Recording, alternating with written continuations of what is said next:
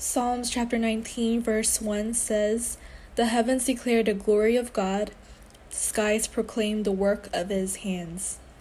There is a lesson of reflection, and it demonstrates of our pasts and experiences being lessons by comparing with a school.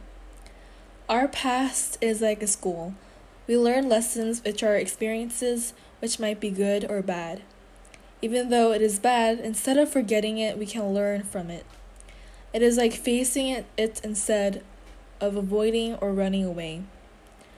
We as Christians may look back on ourselves a lot with all the sins we made, but if we learn to not do it again, we can sin less. But as sinners, whatever we do is sin, but at least we are able to worship God and ask for forgiveness. So, with the theme reflection and the lesson about learning from the past, I can look back at what I remember and thrive to do better than before. There is also a verse from Mark chapter 9, verse 23, which states, Everything is possible for one who believes. This is a verse about putting faith and putting faith in God and also trust in God.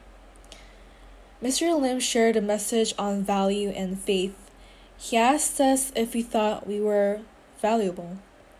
Some said no, and others said yes. Mr. Lim said that we are valuable and our life is the most valuable when we put faith in God. We may think that we are not valuable because of the way we did things in the past, and whenever we reflect ourselves, sometimes we feel that we are not valuable anymore.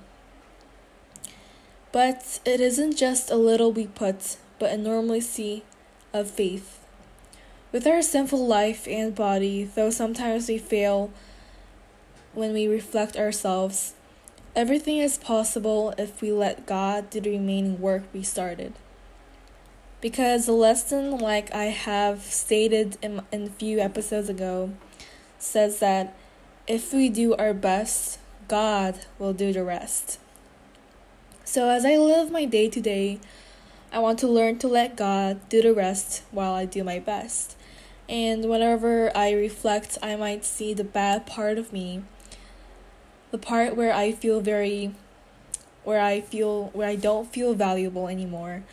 But I know that if I p- put my great faith in God, I know that He will make me better into a better person than before. And always trust in God whatever we do. Anyways, I hope you learned something from this lesson. I hope you be safe and always be a Bye.